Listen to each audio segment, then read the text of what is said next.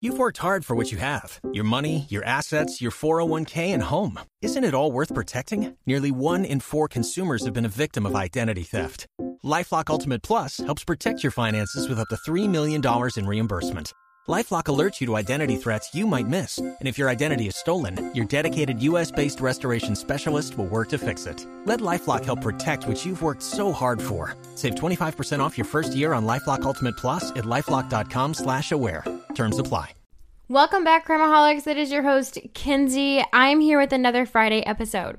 Before I get started, I want to say thank you to the person who suggested this case.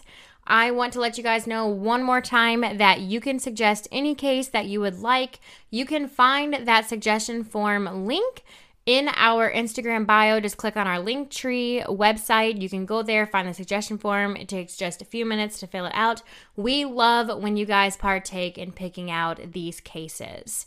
On this week's episode, I am covering the murders of the Gee family. Before I go into any detail, I just want to let you guys know that this story is a little graphic. I was actually pretty surprised once I started digging into the research. So, if you are sensitive to topics such as sexual assault, I suggest skipping through this episode.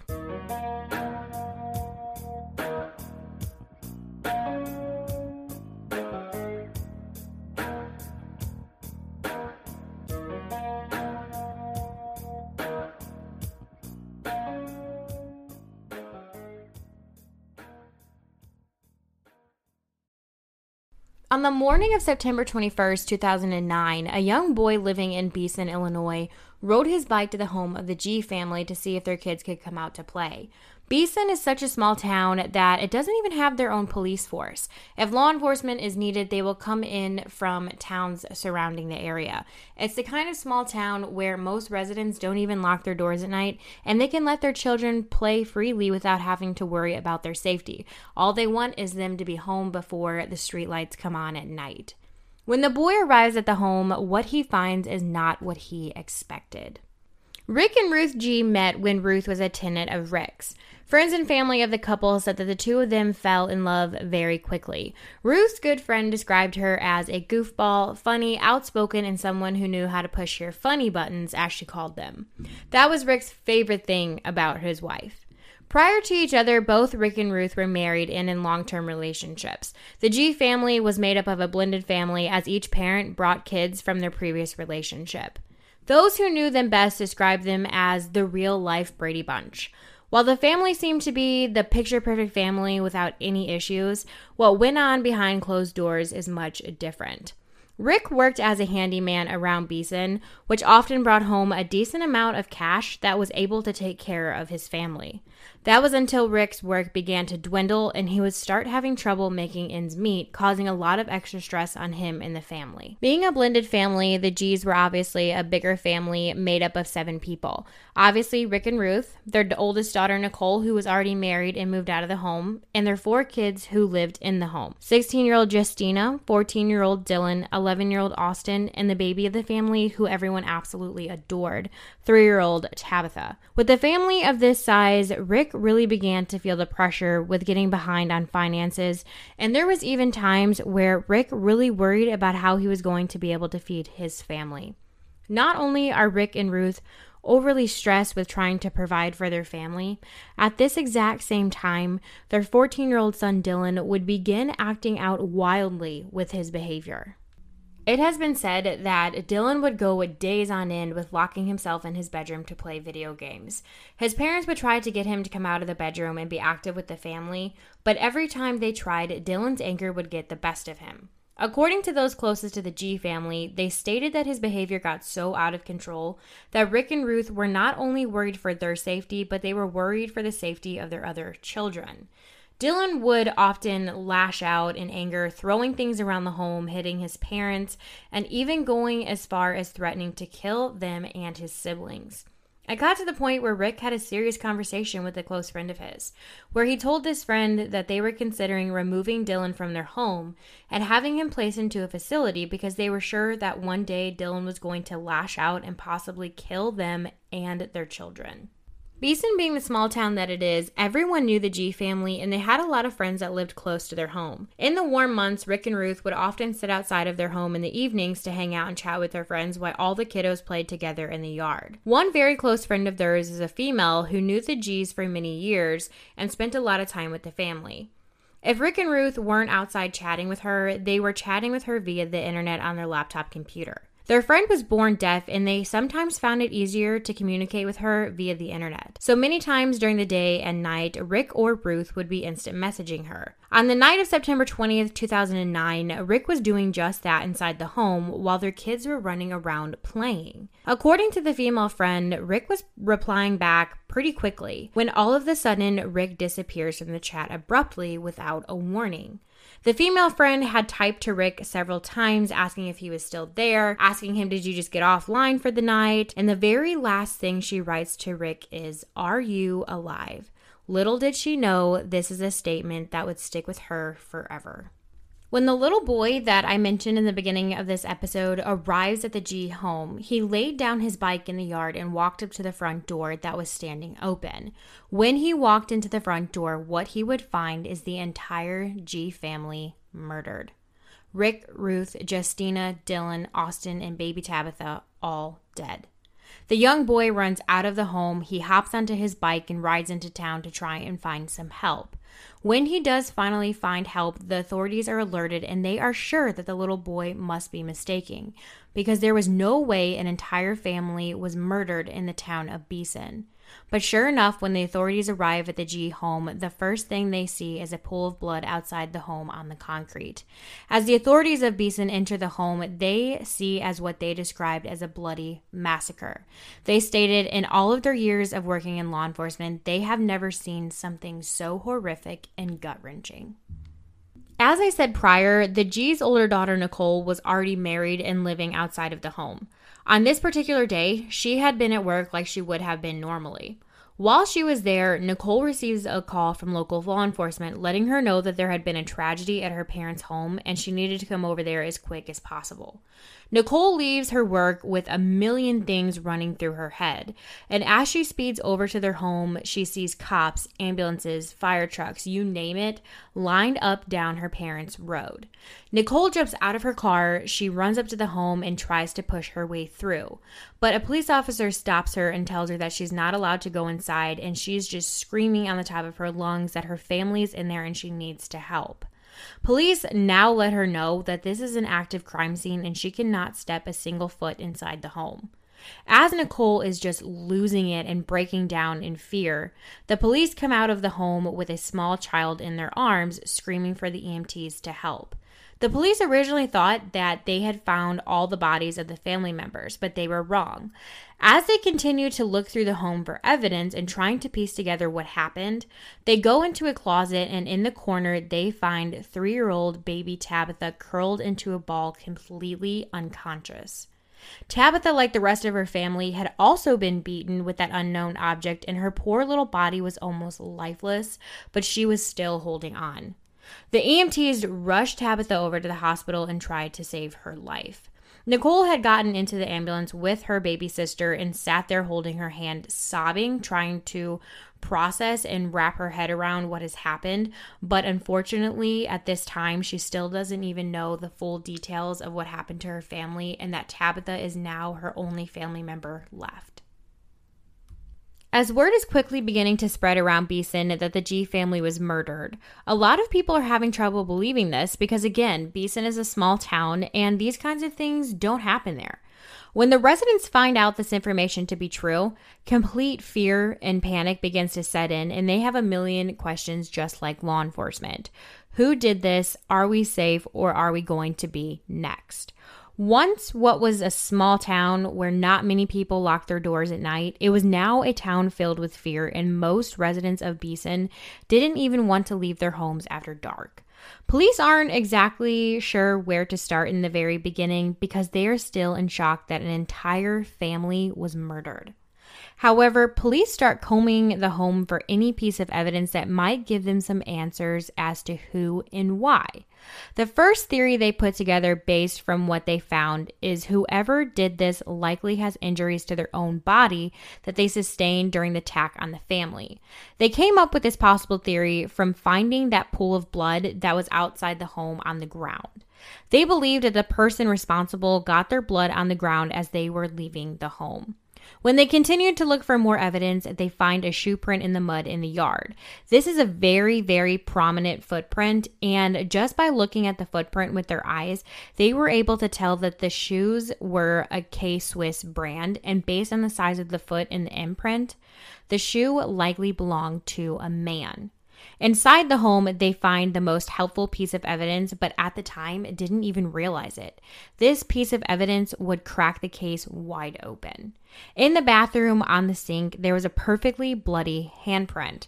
Police had hoped it belonged to the killer, and they would be correct.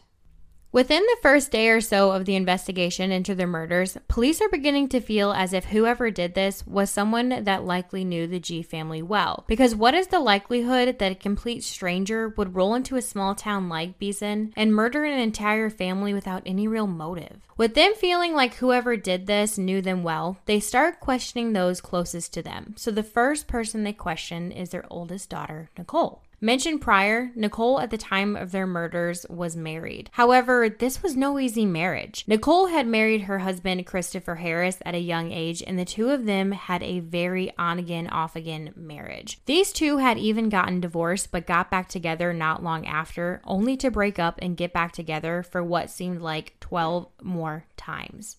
Yes, Nicole had a rather rocky marriage with Chris, but besides that, Nicole lived a normal life. On the day of the murders, Nicole had an alibi that was able to be proven by her timestamp card at work, so police quickly ruled her out as a suspect. With one person ruled out, police turned to the Beason community to solicit any possible tips and to see if anyone had seen anything suspicious that night. They would get lucky as someone who lived not too far from the family's home saw an older gray pickup truck with exhaust pipes sticking out of the bed of the truck driving down the road around midnight. The neighbor said that this truck seemed unusual because nobody typically was driving down this stretch of road that late at night. It had also been a truck that had not been seen in the area too often.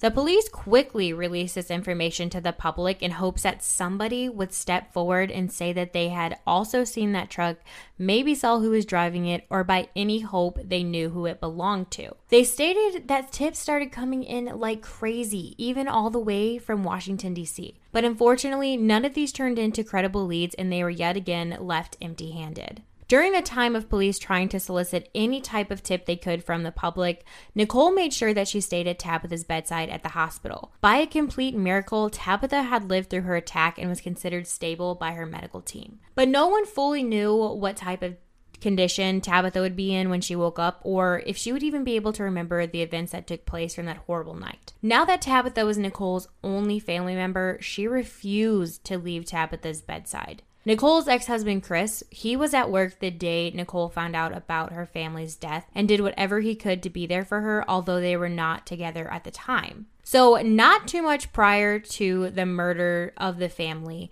Nicole had once again broken up with Chris and he had been staying at his brother Jason's home. Chris still did what he could to support Nicole, so he would often spend a lot of time with her at the hospital watching over Tabitha. Chris would stand right there next to Tabitha's bedside, letting Nicole know that he loved her and that he loved Tabitha, and he would do whatever he could to be there for them both during this tragedy. On one particular day, when Chris came to the hospital to sit with Nicole and Tabitha, law enforcement had an officer standing outside of Tabitha's hospital room. They were worried that because they had no idea who the killer was or where the killer could be, it was a possibility that the killer may come back to finish off what they started in fear that she may able to be once awake and tell police who was responsible. On the same day that the police officer was standing outside of Tabitha's hospital room, Chris had spent the majority of the day there, and when the day came to an end, he told Nicole that he was going to go ahead and head out. As Chris was leaving Tabitha's hospital room, the police officer that was standing outside of the room was getting ready for shift change. So the officer steps onto the elevator with Chris to go down to the bottom to meet the other officer.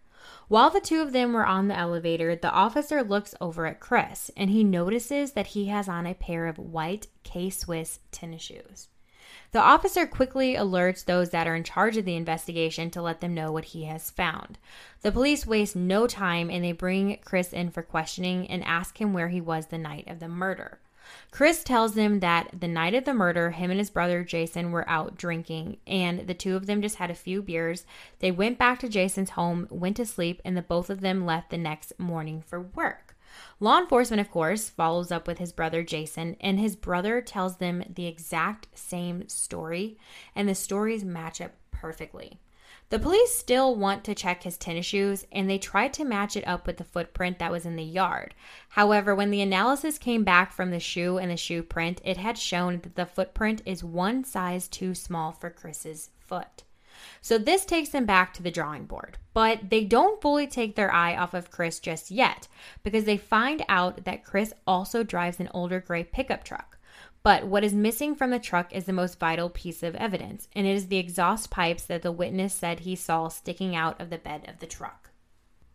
With Chris having an airtight alibi, his shoes not matching up with the footprint, and the exhaust pipes not being in the bed of his truck, their case begins to go cold, and the police are growing more and more concerned because they truly believe that Chris is their guy. Word gets out around Beason very quickly that the police think that Chris is responsible for the murders. And the people that live in Beason are absolutely shocked because they all know Chris and believe that there's no way he is responsible. Even Nicole felt that the police had it all wrong. She believed in Chris's innocence so much that she would often turn to Facebook to defend him. Yet, police were determined to prove that Chris was the evil monster who killed an entire family. Thankfully, police were able to get a search warrant and search Jason's home for any evidence that may get them closer to Chris's arrest. As they are executing this search warrant, they look at the gray pickup truck first, and as they were looking in the bed, they notice that there is a gray laptop laying in the bed of the truck. Once the police investigate where this laptop came from, according to the serial number on that laptop, it was the laptop that belonged to Rick and Ruth. Continuing looking around the property, police spot a workout bench in the yard that looks just like the exhaust pipes that the witness had seen in the truck. The police are beginning to realize that the exhaust pipes in the back of the truck weren't pipes at all, but were so similar looking to that bench that it was easy to make that mistake when it is dark out and the truck is in motion. With this new evidence in Chris's possession, police take things to the next level and they arrest Chris's brother Jason for the laptop being on his property. After they arrest Jason and begin to put all kinds of pressure on him, Jason starts telling the police exactly what they want to hear. In the meantime, police are working on one last thing to hopefully positively link Chris to the murders, and that is the bloody handprint that was found in the bathroom belonging to the Gee's. While Jason is in custody, he begins to tell the police that while him and Chris were out at the bar, the two of them had way too much to drink and they even had bought a bag of cocaine from someone local there in the town. With the two of them completely drunk and high on coke, his brother Chris decided that he wanted to have sex and he was going to try and hit up multiple of his exes. But when all of the exes turn him down, he gets really frustrated and he tells Jason he wants to leave the bar. Both Jason and Chris leave the bar, they get into Chris's truck, and they're driving down the road. While they are driving, Chris begins to tell him that he knows exactly who he can have sex with. He starts telling Jason about Nicole's 16 year old sister, Justina. Chris explains to Jason that he knows that Justina has always had an eye for him and that she was a beautiful girl, and he knew for a fact if he propositioned her that Justina would have sex with him. Jason further tells law enforcement that Chris is determined, so he drives over to the Gee home, and when he arrives, he gets out of the truck, he goes to the back and he grabs a tire iron. When Chris enters the home, Jason says he starts to hear screaming super quick and that all of these loud banging noises were coming from the home. He says he's not sure exactly what is taking place inside the home, but he knows he is sitting in the truck scared off his ass. Moments later, Chris comes out of the home with Dylan in his hands, and he puts Dylan in front of the truck where his brother Jason is sitting, and he begins to hit Dylan in the head over and over with that tire iron. With Chris assuming that Dylan is dead, he turns around and goes back into the home. Chris would be completely wrong. Jason says that Dylan all of the sudden stands up and he is wobbling back and forth, and there is blood dripping all over the ground from his head, which explains why the police found that pool of blood on the ground outside. He says that Dylan stumbles back into the home and is the last time he sees Dylan.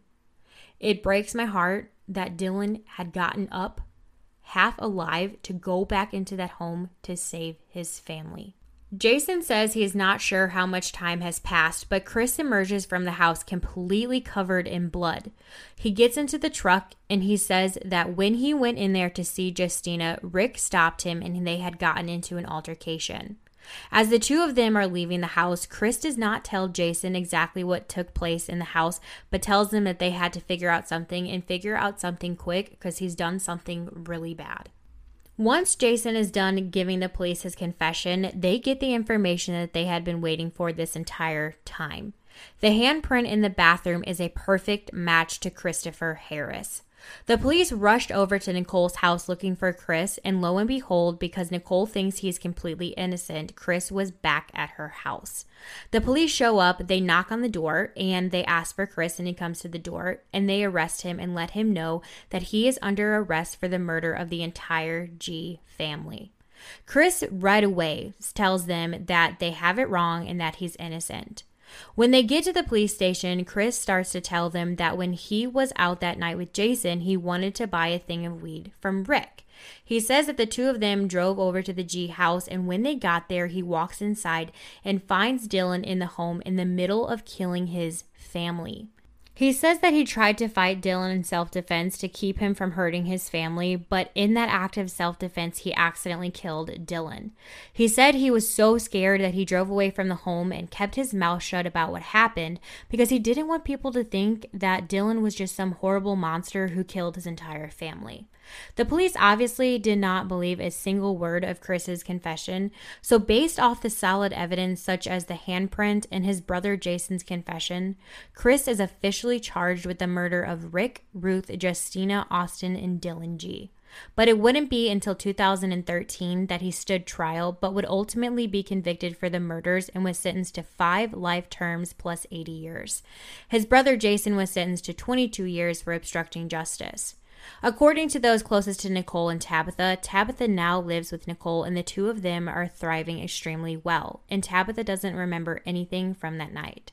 There is still a lot of unanswered questions in this case, and until Chris steps up and tells exactly what took place in that home that night, nobody is going to know the true story. And that is what haunts the residents of Beason most. Crimeaholics, if you haven't already, I highly encourage you to join our Crimeaholics podcast discussion group on Facebook or follow us on Instagram where I will have pictures of the Gee family posted. Crimeaholics, as always, be aware and take care.